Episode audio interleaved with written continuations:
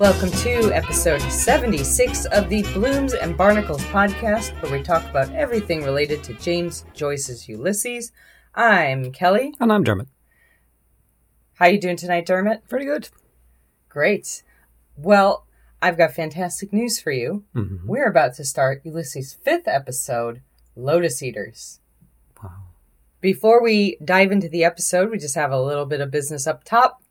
Blooms and Barnacles is a blog as well as a podcast, and I'm currently hard at work on our next blog post, which will be about Homeric parallels in Ulysses' seventh episode, Aeolus. So keep your eyes peeled for that. You can you'll find a link on social media when it's finished or on our website at Bloomsandbarnacles.com. That's right. On to today's podcast episode, though. Dermot is the artist for our podcast, and he's done some wonderful artwork, as always, for this episode. A very tasteful bit of illustration today. Would you like to tell us about your drawing that you've done? Yes, it's uh, Leopold looking at a, a poster for the a recruiting poster for the British Army, and he starts musing on how they're all a bunch of syphilitics and uh, poxed human wrecks. So uh, I uh, and uh, I've got one with a British soldier um, in the company of a lady of the night, and if you look carefully, she's picking his pocket. And he's fairly inebriated. Yes, He he kind of looks like he's doing like a like a, Cossack dance a little bit. a little bit. Looks yeah. a bit Russian. Yeah. I'm not critiquing your image. I, I really enjoy this. It's um body and rude and likely to annoy the right people. hmm So look for that on our social media or uh, in the show notes at our website at Bloomsandbarnacles.com. right. It'll be available right under that podcast tab under episode 76 Henry Flower esque. Esquire. A few shout outs before we dive in. First of all, we have a free monthly newsletter you can subscribe to at our website. Bloomsandbarnacles.com. And at the top of every month, we'll send you previews of our upcoming episodes, as well as links to that month's episodes and blog posts. So you never have to go on social media again. If you would like to follow us on social media, we are also on Twitter and Facebook. Very easy to find. If you're already familiar with our show and you'd like to help us out, there's a few things you can do. First of all, we do gladly accept your monetary donations. How can someone donate if they'd like to pass us a few bits? Uh, On bloomsandbarnacles.com, we have a little tip jar on the top right of the screen. You can donate there. And this week, we'd like to thank, William Dunbar and Paul Kreener. As well as all of our regular donors who, one by one, ask me to stop thanking them every time. We are still thankful to you. We're just not going to say your names. And finally, if you don't want to send us money, another way you can help us out is to leave a review on Apple Podcast or your podcast app of your choice. Although Apple still rules the podcast world, I keep promising we're going to read them if we get them and then not doing that. And then I go and look, and there are a few up there. So we're going to read one of those. This is a five star review from a user called I'm Not Daedalus, entitled Joyceana and Portlandia. And Dermot's going to read their message. Most Joyce for Beginners content isn't intended to function beyond the Wikipedia stage of engagement. That's where Blooms Barnacles comes in. This wonderful show has managed not only to mirror the welcoming and informal atmosphere of a local Joyce reading group, but also proceed slowly enough with the text that deep divers can re- revisit lost details. Kelly Bryan knows the book and comes armed with the critical tradition. Dermot O'Connor provides the requisite brogue and some of the best Ulysses caricatures I've seen. And the co-hosts are funny and newlyweds. Joyce people are the best people. Thank you very much. We do appreciate your review. So, listeners, if you want to be like I'm Not Daedalus, go and leave a review, preferably five stars. Though, if you're really pissed off at us and you write a, a funny, angry review, we will read it and laugh. So, uh, don't do that. but if you do, we uh, might read it as well. Anyway, the enough of a, an aside there. Um, the reviews on Apple Podcasts really do help people find the show. It is a great way to help us out and won't take more than 30 seconds of your day. And we want to thank those who did. All right, that's enough thanking people. Let's move on to the text. So, if you're following along at home, we're going to read the first few pages of Lotus Eaters. as we move through this text today and for subsequent episodes, we want to be on the lookout for lotuses. I mentioned in the episode just before this in your queue that Joyce really wove the Homeric parallel of lotuses, quote unquote, into the into this episode pretty consistently. So as we read, we should look for image imagery of flowers and intoxicants. See how many we can find. I don't actually want to count anything right now, so I'm not gonna count them, but let's let's point them out as as we read, okay, Dermot? Okay. Let's jump in. By lorries along Sir John Rogerson's quay, Mr. Bloom walked soberly, past Windmill Lane, Leask's, the linseed crusher, the postal telegraph office.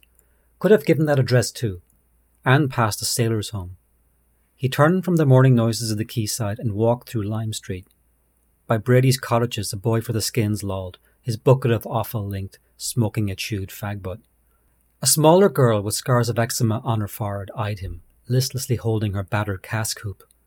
Tell him if he smokes he won't grow. Oh, let him. His life isn't such a bed of roses. Waiting outside pubs to bring Da home. Come home to ma, Da. Slack hour. Won't be many there. Thank you, Dermot. Any thoughts? Seems straight enough, like he's uh, his directions. Um, Windmill Lane, Leask is a whatever a linseed crusher is. To make linseed oil. Yeah, I used to use linseed oil when I painted with oil paints. Um, Postal Telegraph Office. Um, let's see. Okay, a boy for the skins doesn't register with me. I don't know what that phrase is. And a bucket of offal. I don't know why he would have that. That sounds really, really disgusting. And he, like many boys at the time, I was looking at some of Lewis Hine's photographs this week, and all these young boys, paper boys, smoking cigarettes. My grandfather began smoking when he was about 11 or 12. Um, see. Um, a cask hoop, again, I'm not sure what that is. But other than that, it's like a general everyday kind of street scene, sounds like. Mm-hmm. Do you see any lotuses, any flowers or intoxicants? Mm. I guess linseed might be. Uh, lovely smell from that stuff. I would like mm-hmm. it.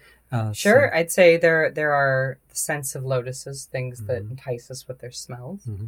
I I see the this young boy here. He's smoking a, a chewed fag butt or a Mm-hmm. cigarette butt, so he's he's using tobacco. Yep. As a intoxicant. I, I don't know if you call it intoxicant, but as a Hmm. you know way of soothing. Addictive drug. anyway. Sure. And also, his father's in the pub getting fairly intoxicated, we can infer. Mhm. And then also, his life isn't such a bed of roses, so he doesn't have, I guess, this, this nice smell of roses to, to soothe his ills. So the, these children come from quite a rough background. We'll, we'll turn back to them in a minute. I say the most significant line in this to me is could have given that address to, which if you haven't read through Ulysses, Hmm. is easy enough to either pass over or just think like I don't know what that is. So he says the post the postal telegraph office could have given that address to. So right now, even though we haven't been told explicitly, Bloom is headed towards the Westland Row post office in Dublin city centre, where he is receiving mail under a pseudonym. Westland Row isn't terribly close to Eccles Street. No, it's quite a quite a walk. Mm-hmm. And he's using a pseudonym because he doesn't want, especially Molly or anyone he knows in his neighborhood, to see him going in there and receiving mail. So Mhm. he's using it as a this this post office is sort of a blind, and he's kind of in the neighborhood. The postal telegraph office was at 18 Rogerson's Quay, and uh, he thought, oh, I could have used that one too. Maybe he could have two decoy, you know, addresses. He's kind of noting that, and if you're a discerning reader or a repeat reader, you might notice that too. By Brady's cottages, a boy for the skins lolled. Brady's cottages, according to Gifford and Seidman's annotations of Ulysses, were tenements that intersected Lime Street. Again, we we can read that and know this is you know a, a rougher area. The people who live here don't have much money. Their lives are probably very very hard. In our episode about Irish Orientalism, I think we talked a bit about how the the British Empire at this point, you know, had had a lot of money sloshing around in it, but Dublin, one of its its cities, was one of the the poorest large cities in in Europe, Mm. and so we we do glimpse a little bit of that here.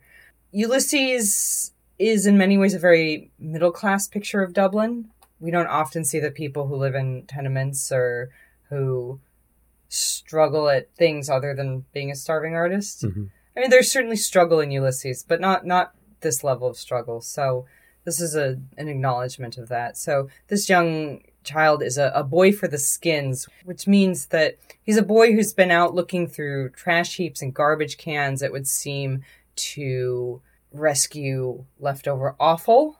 Which how would you describe offal? Uh, just like bits of meat, scrap meat. I, Yeah. I would think of it as like in, intestine Intestines. or organ, yeah. you know, yeah. stomach, intestine, Mhm. things like that. Mhm. That he's going to bring home to eat. Oh, incidentally, like anybody looking for a book that deals with the working class and underclass of this time, uh, Strumpet City by James Plunkett, set around 1912, The Lockout would be the a book to read, which focuses more tightly on that social strata. anyway. Um, the girl, let's see, a small girl with scars of eczema on her forehead eyed him, listlessly holding her battered cask hoop. So a cask is like a like a, a barrel that you might put whiskey or some other. I always think of a whiskey cask, but it's it's one of those old timey roundy barrels, wooden barrels, Mhm. and there would be metal hoops around it Okay. to hold it together. And I think this is maybe a toy for her, like you know, Right, kids right. would play with the, the hoop and the stick. Yep. So this is this is her toy as this tossed off, um, but it, w- what we would see as garbage. Mhm.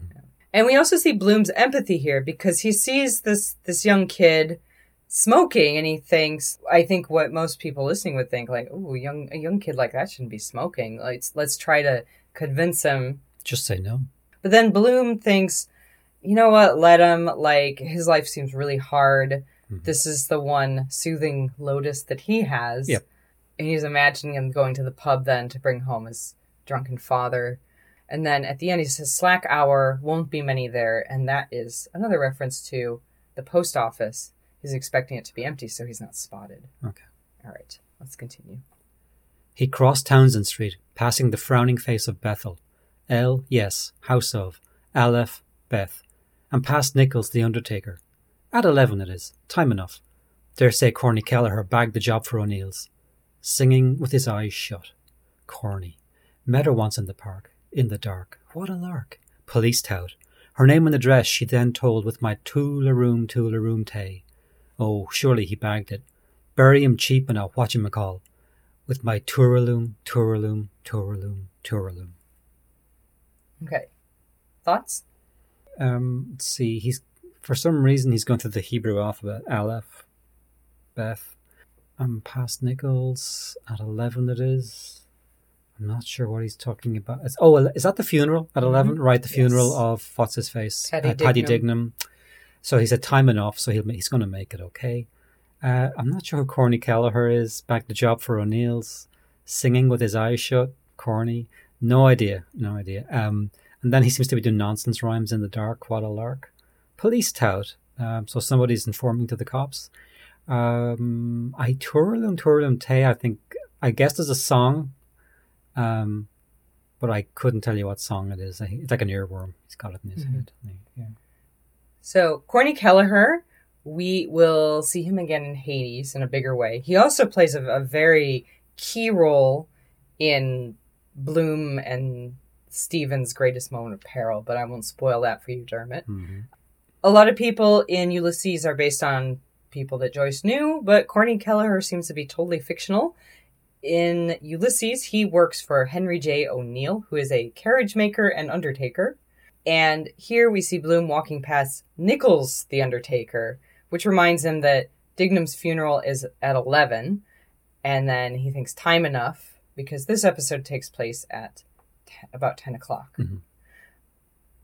And then he thinks, oh, it must have been, you know, Corny Kelleher who kind of stepped in and, and got the job for O'Neill's of burying Paddy. Oh. Right. So Bloom's always kind of thinking about business. Right. Um, and then singing with his eyes shut. Cor- corny. Corny is short for Cornelius, I believe. So uh, I don't know if his mother called him corny or not, but um, or if corny meant the same thing back then as it means now. I mean, we later meet a character named Pisser Burke, so I, I always feel like kind of anything goes. Mhm. But uh, this is a, a song. The song then at the the end part of this is a, a song that Corny Kelleher sings, and we'll talk about that in a moment here. And we'll, we it strikes a chord with Bloom and kind of sticks in his head. So before we get to the song, let's look- at this line. At eleven, it is so. At the end of Calypso, we saw Bloom thinking, "What time is the funeral again? I'll have to grab a newspaper." So we can infer from this that he has bought a newspaper. And indeed, he um, he's carrying a roll-up copy of the Freeman's Journal with him. Now, this probably seems all very tedious and like Kelly knows too many details about this, but I'm kind of teeing you up for a few episodes of Blooms and Barnacles down the line, or if you're reading now, a few pages ahead in Lotus Eaters. So, more or less, Calypso begins at 8 and fills roughly the, the space of an hour. Lotus Eaters begins at 10. And then after Bloom takes his bath at the end, he ends up at, in Hades, which is uh, near, near Sandy, uh, Sandy Mount, Mhm. around 11. So this this means between Calypso and Lotus Eaters, there's a missing hour. What did Bloom do at 10 a.m.? Um, or excuse me, what did Bloom do at 9 a.m.? Does this sound interesting at all to you? Not at all. Okay, it will be. Okay. It's nitpicky, but this will matter right, because right. there's some missing time in Bloom's day and some key details were um, disseminated during that missing hour. Okay. And the first hint we receive of that is that he's has a newspaper when previously he didn't have a newspaper. Sometimes reading Ulysses is about looking at the looking at the notes they're not playing. It's a, a jazz age novel, right? It's looking at the negative space um, because this is a a novel in which we always kind of know where like Bloom's personal accoutrements are. We always know where his hat is. Mhm. We always know where the the calling card inside the hat is. We know where his potato is. We know which pocket his lemon soap is. So for an hour to go missing in his day, Mm-hmm. it's it's unusual. Okay. It, it doesn't fit that pattern. Okay. Are you are you thinking in like two months I'm just gonna make you listen to a really boring? No. All right, let's talk about Turulum. Look, the man's entitled to a little privacy. It's all I'm saying. No, saying. no, he's not. we just watched him take a dump, right? We watched him Mm, take a poo and then wipe his butt, but we don't know what he did in the hour after he did that. right. Right. So Okay. let's talk about Turulum Turulum Tay. So met her once in the park in the dark. What a lark! All right, that's all rhyming. So we're like, okay, sounds songy. Police tout her name and address. She told with my Turulum Turulum Tay. Uh, this is a, a song that Corny sings, and now Bloom kind of has stuck in his head. Mhm. I mean, there's not much we can really go on here, but we've got a whole book that comes after this that we can look through. So in Circe, the song gets more lyrics. I vowed that I would never leave her. She turned out a cruel deceiver. Does that sound like anyone that Bloom knows? Mm, Yeah. With my Torulum, Torulum, Torulum, Torulum. So this is from a real song called I Vowed That I Would Never Leave Her by Arthur Lloyd. I couldn't find a recording of it, but I did find a, a song sheet that has the, you know, I, it has the, the musical notation and the lyrics on it. right. So I will share that in the. So there's no like nothing on YouTube with the song. I, I, I couldn't find one. When I when I say that, I should I should say I, I couldn't find one quickly. I didn't really dig Okay. for it, and it, yeah. Um, I did find a song sheet though, so if you can play piano and sing, you can hear what it sounds like. But uh, I'll post that in the show notes, which people can find at. Bloomsandbarnacles.com. Right. And interestingly to me is that in this or the original song sheet, it was originally Toodletum Toodletum Tay. So I've, I've wondered if, if Joyce misremembered it or if he just wanted to show Bloom misremembering it because Bloom is not, his memory's not accurate. Mhm.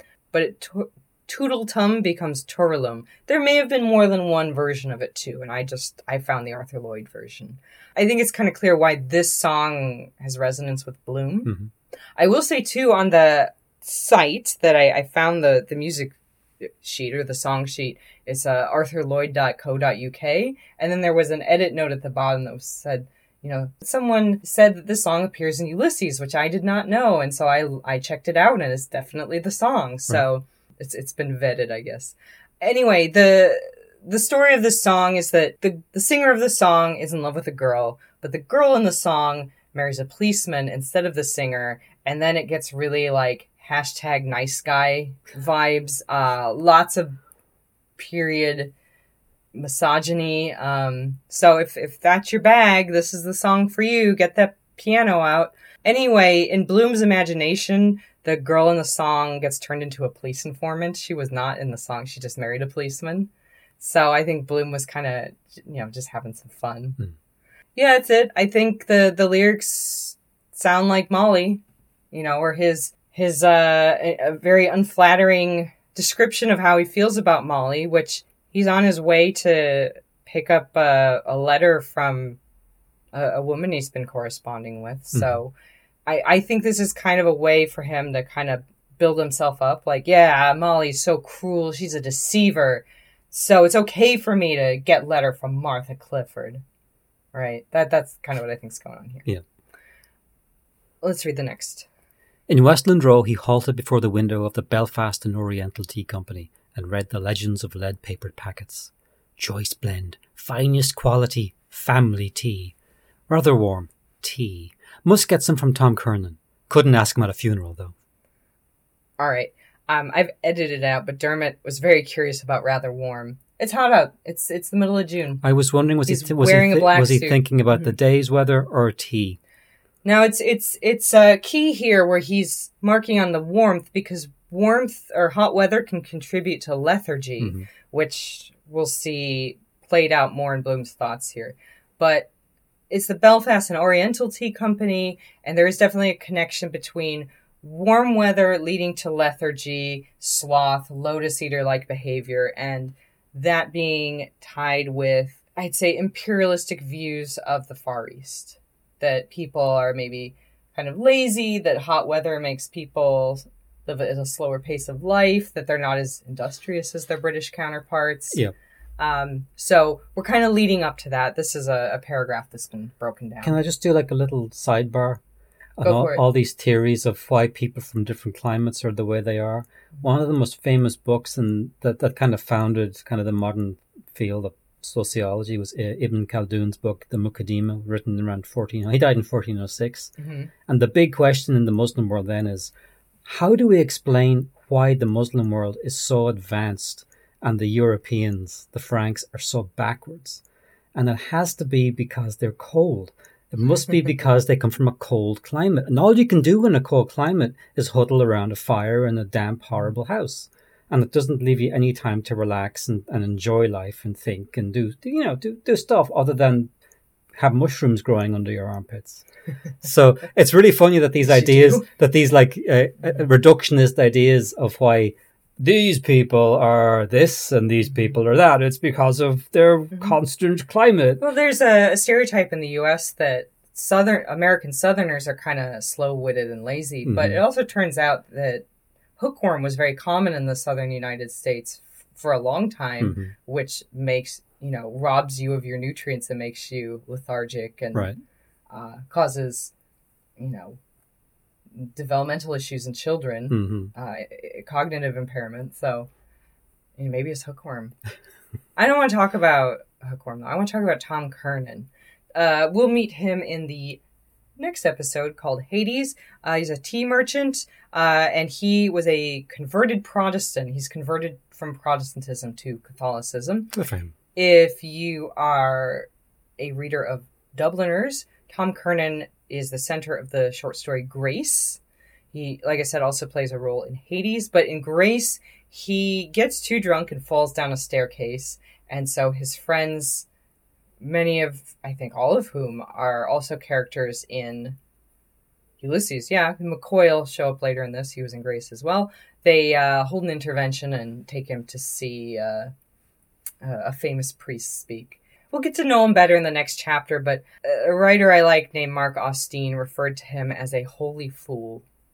So we'll get to see him through Bloom's eyes, and, and Bloom is not that impressed with him. So we'll we'll save that for Hades. That's Tom Kernan.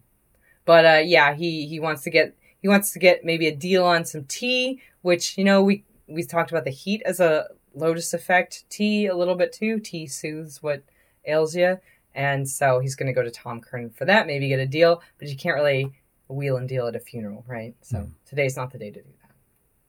All right, next.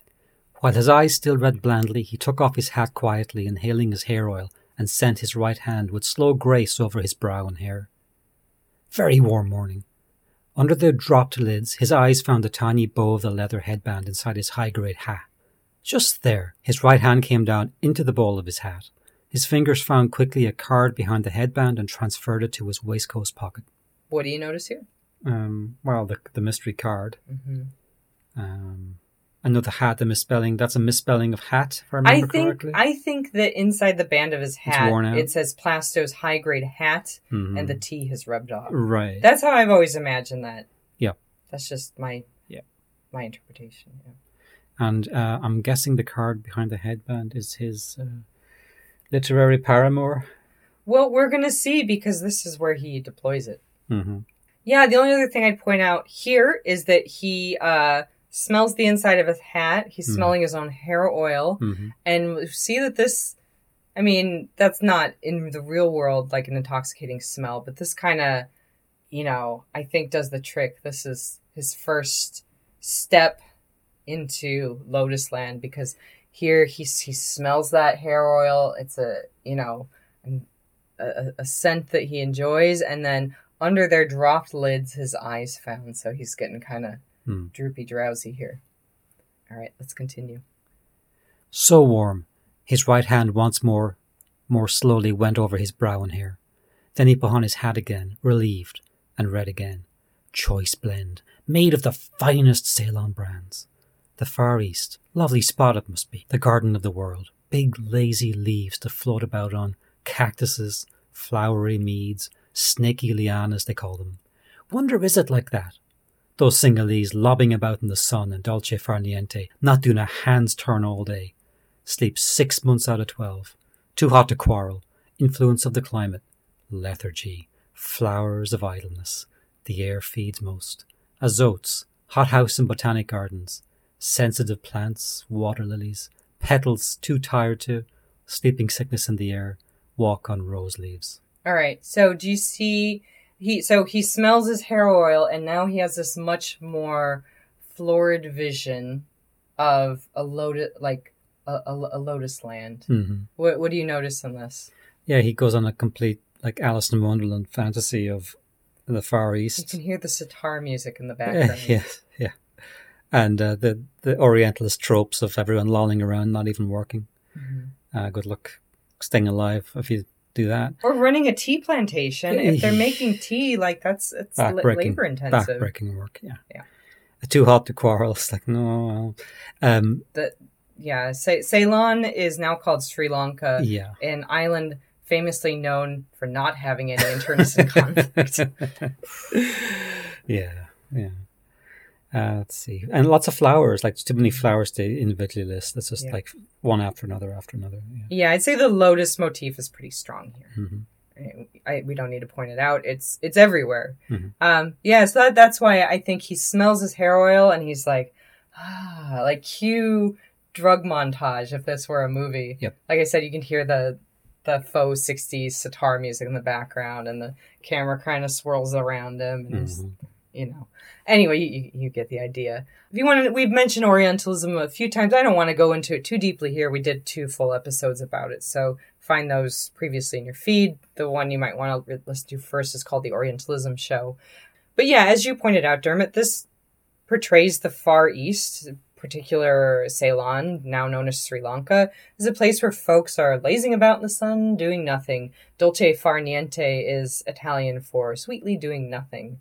Um, and this would be in comparison to the industrious Western men the you know, powerful men of the the British Empire, you know, world builders, real captains of industry, and we'll we'll see an image of them at the the end of this. sipping sipping lemonade and uh, fanning themselves on the porch while those Sinhalese chaps. Oh, Mhm. I wish they'd work harder. I'd have even more tea. And we'll Yeah. see here too. I there's this one little line. Wonder is it like that? And you know, we can see that we're like, yeah, Bloom knows he's just. Yeah. But look at let's look at this because we you know we're in a, a nitpicky mood today. Bloom is not convinced of the Orientalist dream, but maybe slightly more open here than he was in Calypso. Remember, he had his little fantasy that Mhm. was always reminds me of Aladdin, Yep. Disney's Aladdin, and he and that at the end he goes, ah, probably not like it a bit, you know Mhm. Probably not a bit like it really. Yep. He just dismisses it. But here he's like, I wonder if it is like that.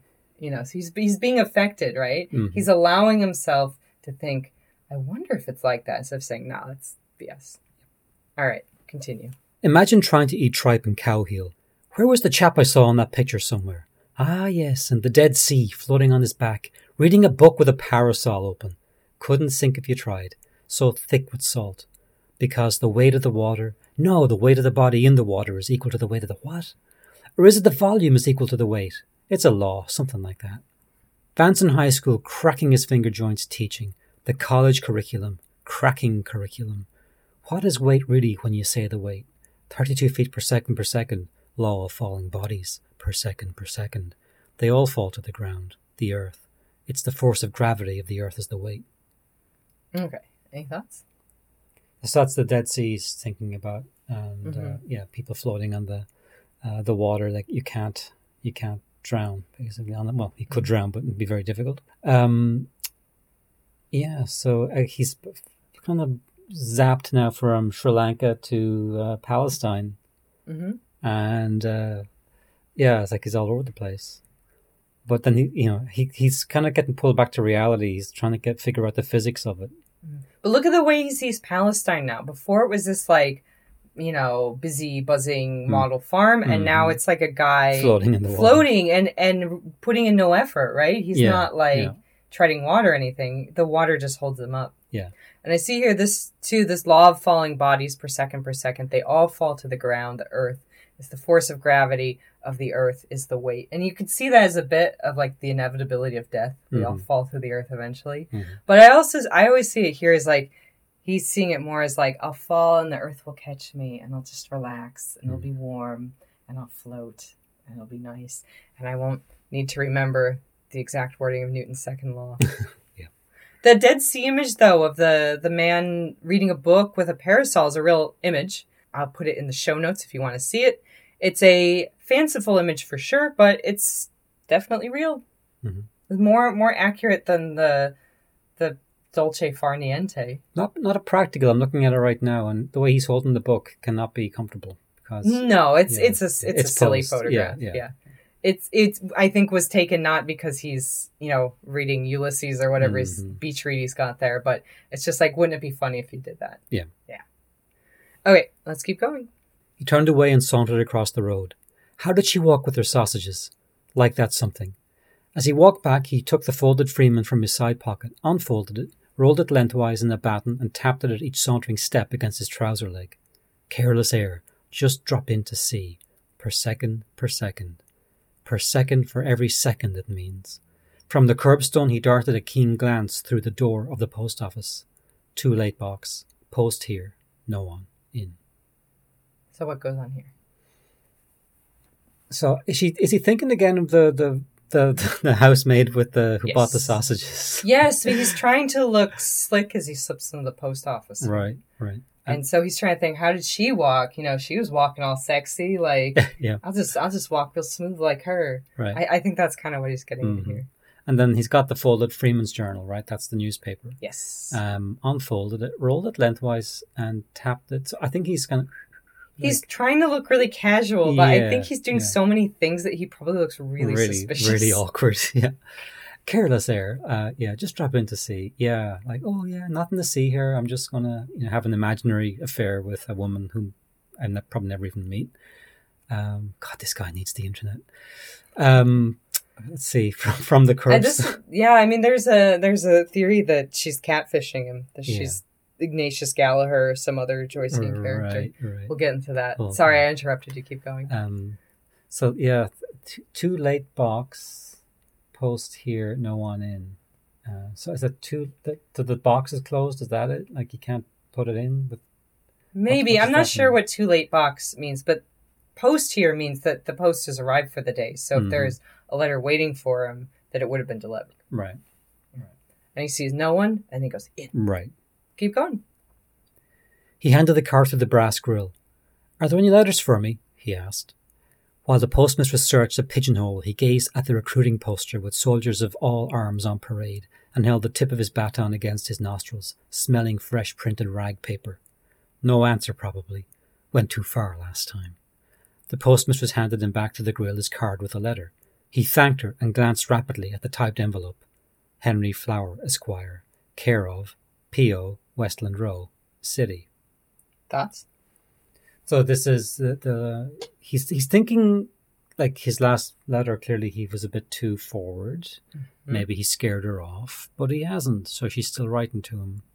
And Henry Flower Esquire, we have a flower again. Mm-hmm. And, I mean, bloom is a flower. Yes, and uh, he's just getting a post office, so he she doesn't know his address. Mhm.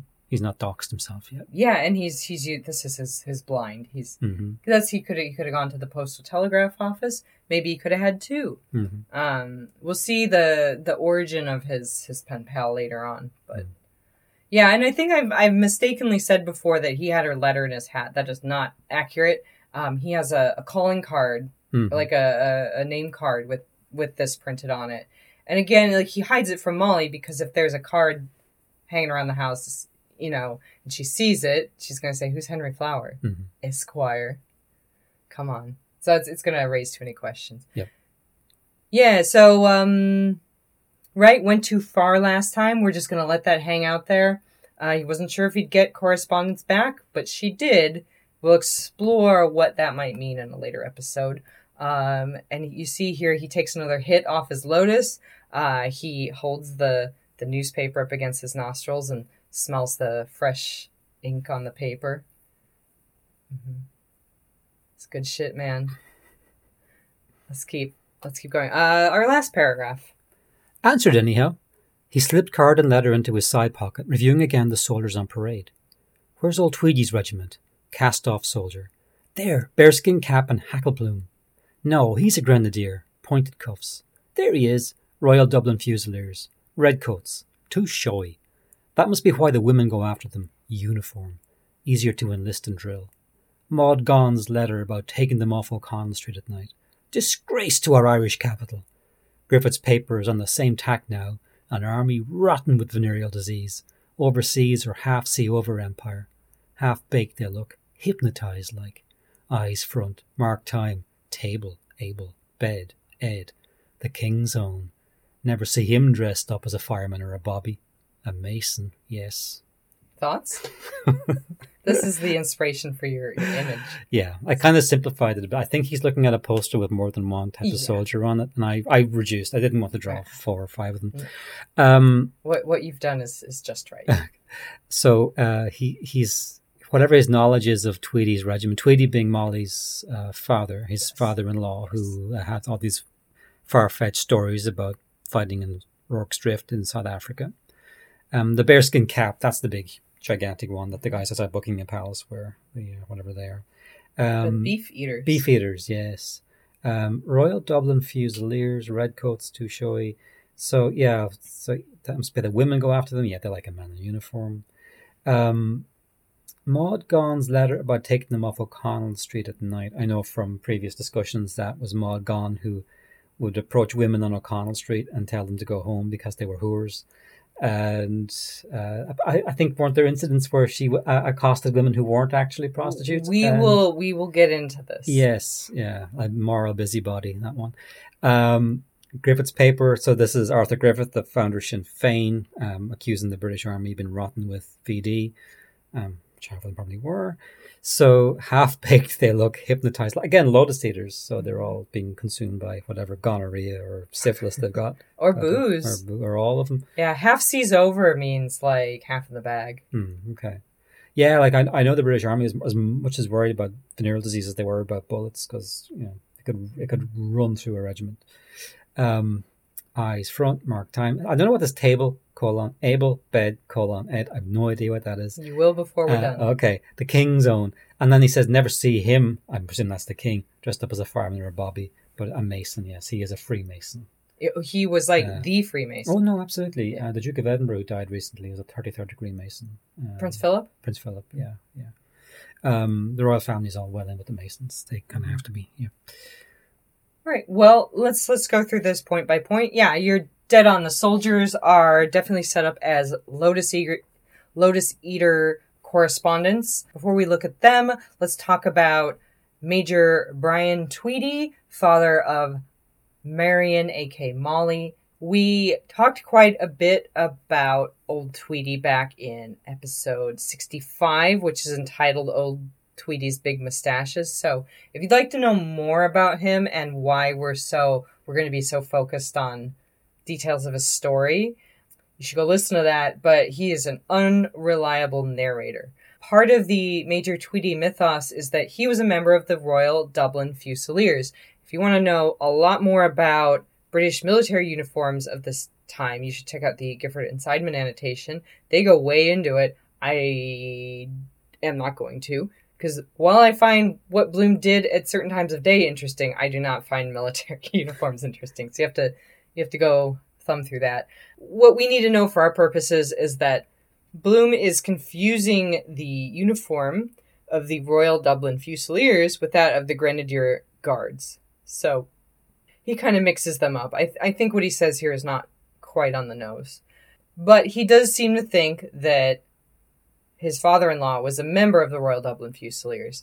Now, given Tweedy's timeline in Gibraltar, which we touched on in a bit a bit more depth back in that other episode, um, and Major Tweedy's casual relationship with the truth, if he even was Major Tweedy, it's very questionable that he was ever a member of the Fusiliers.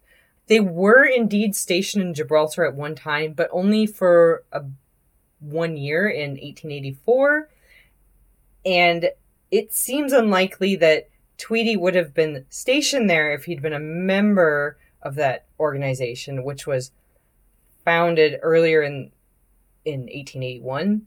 He had he was already in Gibraltar when Molly was born there in 1870, and like I said, the unit wouldn't be founded for another 11 years. So, like maybe he joined after their founding, maybe, but like it really seems like he stayed there with Molly because we, uh, you know, we know she was there in when she was 15, and it seems like she was there probably there longer than that. So, you know, he could have moved around and left her there. I don't know. It it just doesn't seem it doesn't quite add up. But yeah, Tweet, we discussed in episode 65 why Tweedy was likely in Gibraltar consistently after 1880 because long story short, he was likely a drum major but not a major. Also, Tweedy's two big brags, which were that he fought at Rorke's Drift and he fought at Plevna, do not in any way involve the Royal Dublin Fusiliers, and both took place before the Fusiliers' founding. And he didn't really say much more about his exploits with the Royal Dublin Fusiliers, so I don't know. There's some holes in that story, and he, as I said, he's a very unreliable narrator. So this is all a lot of words to say he probably was not in that Yeah. regiment. It seems unlikely. Uh, Maud Gonne. Dermot is excited to talk about Maud Gonne. She we wrote a blog post about her called Maud Gonne. You can find that at our blog. Um, she was an Irish revolutionary and a Mhm. Yeats was very in love with her. I don't like when people call her Yeats's muse because she did a lot of stuff on her own. Yep. Um, she, she, she and James Joyce uh, had one brief and awkward altercation in Paris in the early 1900s that later caused her son to possibly not repatriate Joyce's remains for that reason. It's all in the blog post. Go check it out. She's an interesting person. Um, but this is a, a blunder of mods. But I would urge anyone listening, whether it's Dermot or you, dear listener, to not judge old Maud Gonne for this because she's an interesting person. Like yes. I said, she, like I said, she was an Irish revolutionary. She was very pro, very Irish nationalist, and uh, was an activist in the early 20th century during the Boer War, which I believe was 1900 to 1901. Uh, the British Army tried to boost enlistment because they needed to send their boys down to fight in South Africa. Uh, they wanted to boost enlistment by not requiring men stationed in Dublin to stay in the barracks at night. So normally they'd have a curfew. Uh, they, you know, they couldn't go out on the town at night, but they said, "Hey, you join. We're we're not going to do that. You can go out carousing if you want," which led to all sorts of wanton and unchaste acts with the prostitutes of Dublin. Maud Gonne was appalled by this behavior of Irish women consorting with the enemy, and she wrote about this in her autobiography, A Servant of the Queen. I'll put a link to that in our show notes at bloomsandbarnacles.com. And she wrote that, quote, oh, O'Connell Street at night used to be full of redcoats walking with their girls. She and members of her nationalist organization, Inghinidhe na hÉireann, which means Daughters of Ireland in Irish, took to the streets, handing out pamphlets to couples condemning, quote, Irish girls consorting with the enemy of their country. So she basically went around slut shaming women who, you know, if they were sex workers, were likely impoverished, just doing their job, man, eh, and, and shaming them, slut shaming them for doing what they needed to survive, or, you know, women who weren't sex workers who I don't know. They they were into the the British soldiers, if you if you could imagine. I, I don't want to judge them for that. Maud Gonne did that for all of us. Yeah, I, I think there were instances of, of her assuming people were prostitutes when they weren't. It was not a popular um, activity or action or what you want to call it. Maud Gonne's group of women often traveled in the company of male guards to defend them when inevitable altercations arose, because even if they weren't pissing off the women, the soldiers who were accompanying them were also not a fan of this. So I think this little toss off comment, though, from Bloom foreshadows Stephen's run in with the English privates Carr and Compton in Circe, which again is kind of the climax of the novel. So it's a little bit of foreshadowing there. Griffith's paper is on the same tack now, an army rotten with venereal disease overseas or half seas over empire. Griffith is Sinn Féin founder Arthur Griffith, who ran a nationalist paper at this time called the United Irishmen, and their position was also that British soldiers being in Dublin was not good. Uh, Bloom works for the Freeman's Journal as an ad canvasser, which is another nationalist paper, but Bloom's own opinion on this particular issue seems maybe a bit ambivalent, uh, in part because his he has a family connection to the military. We've talked about he thought Major Tweedy was kind of cool. Like when he's looking at him on the poster, he's trying to find his regiment because I think he had a good relationship with his father-in-law. However, on the other hand, Bloom is no loyalist. He's no Mr. Deasy. We can base this on his unflattering comments here about the British Empire's armed forces. He, uh, you know, takes on a lot of, uh, uh, you know, hallowed things in this chapter the the army and the uh, Catholic Church and mocks them in a way that I quite enjoy. So the soldiers on the recruiting poster, as Dermot's mentioned, were are, are meant to be correspondents for the Homeric Lotus Eaters. They are in the grips of the hypnotizing vices of sex and booze. Who doesn't love that stuff? Uh, as I mentioned, half seas over means drunk or tipsy. So they just seem kind of drunk. The whole empire seems a little drunk on itself. I mean, it's it's pretty straightforward. They're they're a bunch of drunkards riddled with uh, sexually transmitted diseases. They're pretty gross and debauched and uh, not the upstanding citizens that poster might want you to think. And a few years from now, when push comes to shove, they'll be spraying Croke Park with guns, mm-hmm. killing a bunch of innocent people, and getting the fun started. Yeah predictable. All right. Eyes front, mark time, table able, bed ed. Dermot wants to know what this is. So here, Bloom is imagining the Britain's finest here at drill practice, doing as they're told by some bossy sergeant major in a big Okay. hat. So it'll be Eyes front, mark, time, table, able, head. yeah, those something like last few that. syllables you were asking about, yes, um, are meant to mimic chants that are used while marching. Mhm. That's it. That's that's all the the rhyme is there. there. I see. So the men following orders in this situation are trained not to think for themselves. That's a kind of lotus, you know. Mhm. You might be getting drunk or sleeping around. Those are things that dull the senses, but this dulls the mind in a different way. This is not a lotus for physical comfort, but perhaps it numbs the distress of having to make difficult decisions or kill people in the heat of battle. I was just following orders, sir. Sorry about all those war crimes. The Boer War had its share of war crimes. All you have to do is obey and try not to get your head blown off. And if that causes you stress, go ahead. Dull those bad vibes with prostitutes and hooch. Lotus eaters. Can't go wrong. James Joyce said it here. Uh, the king's own. Never see him dressed up as a fireman or a bobby, a mason. Yes, you read that much better than me.